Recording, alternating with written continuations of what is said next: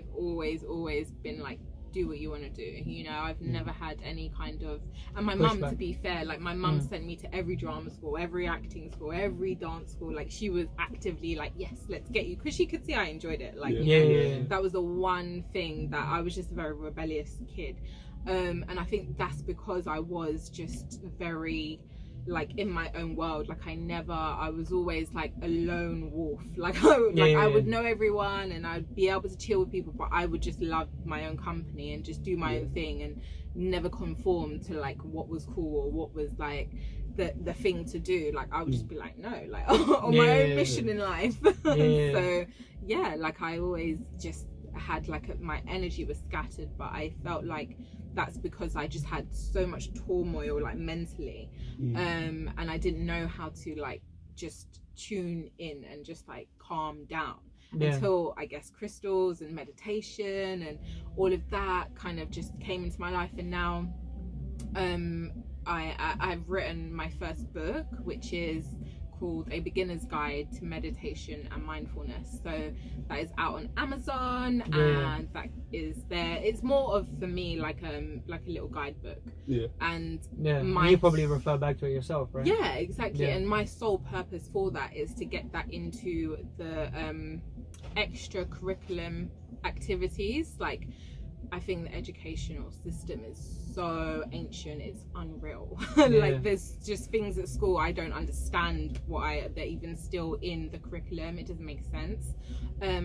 Whereas like for example in Japan, they don't do detention, they put you through meditation. And I think that's what we need to do as a planet. Like we need to rehabilitate people, children. And if I was a child and I was doing that in school, because I was doing all sorts in school and always in detention, but what did I learn from detention? Absolutely nothing. Like because I still was going to detention. But in Japan they have a zero like what's tolerance? It called no repeat offense. They there's no repeat offenders.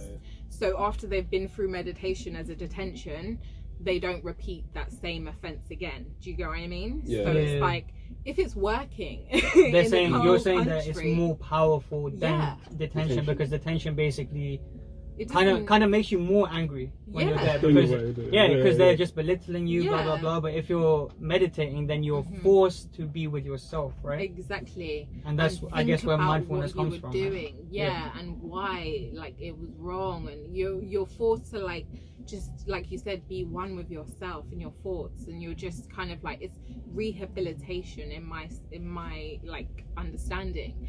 And I feel like we need that in schools. So my sole purpose of writing that book was to implement it into the school education system, which I am, thank the heavens, step by step. Like I've started working with the organisation, and I'll be working with the 11 to 16-year-olds to do some sort of meditation workshops. And that in itself is going to be like... that is, I don't want to say it's going to be hard, but it's going to be hard. Because you know, even trying to get to the people who create the educational curriculum, like access is hard. Like, right? You need an access pass or something. So I'm like, I'm gonna have to work and work and work and knock down many doors. But I will not stop until we implement that into the schools in like at least the UK. So. How were you in school? So what was your school life like? Just reckless, to be honest. What did you do? Go and tell the people. I was never in lessons. So eventually, I think in year 9, they were like, okay, let's send you to college, which I loved, because it was like, I was like, oh, I had a college ID and I was like 13 or whatever. Like, that's how I got my first tattoo, because I was like, use that as your student, because I was like, of course I'm a student, like I have to be 18, of course. And the dumb person was like, oh okay, where do you want to get your tattoo? And I was like, on my boob. And it was like, okay. And I was just like, like in my head I was like, like you can, I'm in my school uniform. I just took my tie off. The fact that he, like, he's just, anyway. He's just another story. No, he's another story. Exactly. This is for part 2 of the podcast, not part 1. Literally. So, yeah. So why did you rebel so much? I just, like, if you said no to me, I would be like, okay, you said no, I'm gonna do it. Like, yeah. I was just like rebellious. Like I've always been somebody who's just like, I just never listen to what people tell me. I always go with my gut instinct, whether it's just gonna take me. Like, I always remember when I was like in year six, me and my best friend, we got dressed up. We went to central London at midnight, and it was we were like 10. I thought that only happened nowadays. No. You know what I mean? Like, I thought 10 years ago going on now. Not back then, you know what I mean? Honestly, me and my girl, like, we just got on a bus and it took us straight to central. I don't even know how, like, the bus driver didn't be like, what are you guys doing? Cause but you get it for free back then, innit? You get it for free. Jumped on the back, and my friend was like dressed up in her mum's clothes. We did her makeup, everything, and I just remember being in like Piccadilly, and everyone was like, what are you guys doing? Like, go home. Like, so many people were shouting at us, like, what do you do? Where's your parents? Like, because we must have looked like kids. We were 10, like, you know. So, but that was me. Like I was just always wanting to just do the most and like just get out there, just explore. I was very tomboyish as well. But that doesn't just happen though, right? Like, you don't just become rebellious. So for me, for example, as CJ knows because he went to school with me, I was pretty rebellious when I, we're going to blur that name out. Obviously. Well, I told you, he's always baiting you're out. You're supposed to be free when you speak on a podcast. You're just baiting it. All right, cool. But I used to rebel only afterwards because I had years where I was very shy to myself because, you know, growing up in an Asian family, they tell you, listen, respect your teachers, respect this, respect that. I was like, okay, cool. I need to form a foundation of respect. Right. And then it went to a point where it was like, these kids are getting like more attention, and you know they're getting out there a little bit more, and I can see the benefits of that. Mm. So that's when I started rebelling. That's when I was like, okay, cool. Like, I'm gonna be the funny kid. Right. I've decided. You know, at a young age, I was like, fuck it. This is my time now. Okay. Then I started making fun of the maths teacher or whatever, right? Got sent to the principal's office. Then I had to cry, fake cry, so that I can not get told off by my mom and dad, because they were like, oh yeah, you're going to I was like, oh, there's a foundation of respect at home, I can't do that. You know what I mean? But that's why I did it, because I was suppressed for a long time. So do you feel like you were suppressed when you were younger, or do you just feel like you were encouraged to be this free spirit and that's what you became?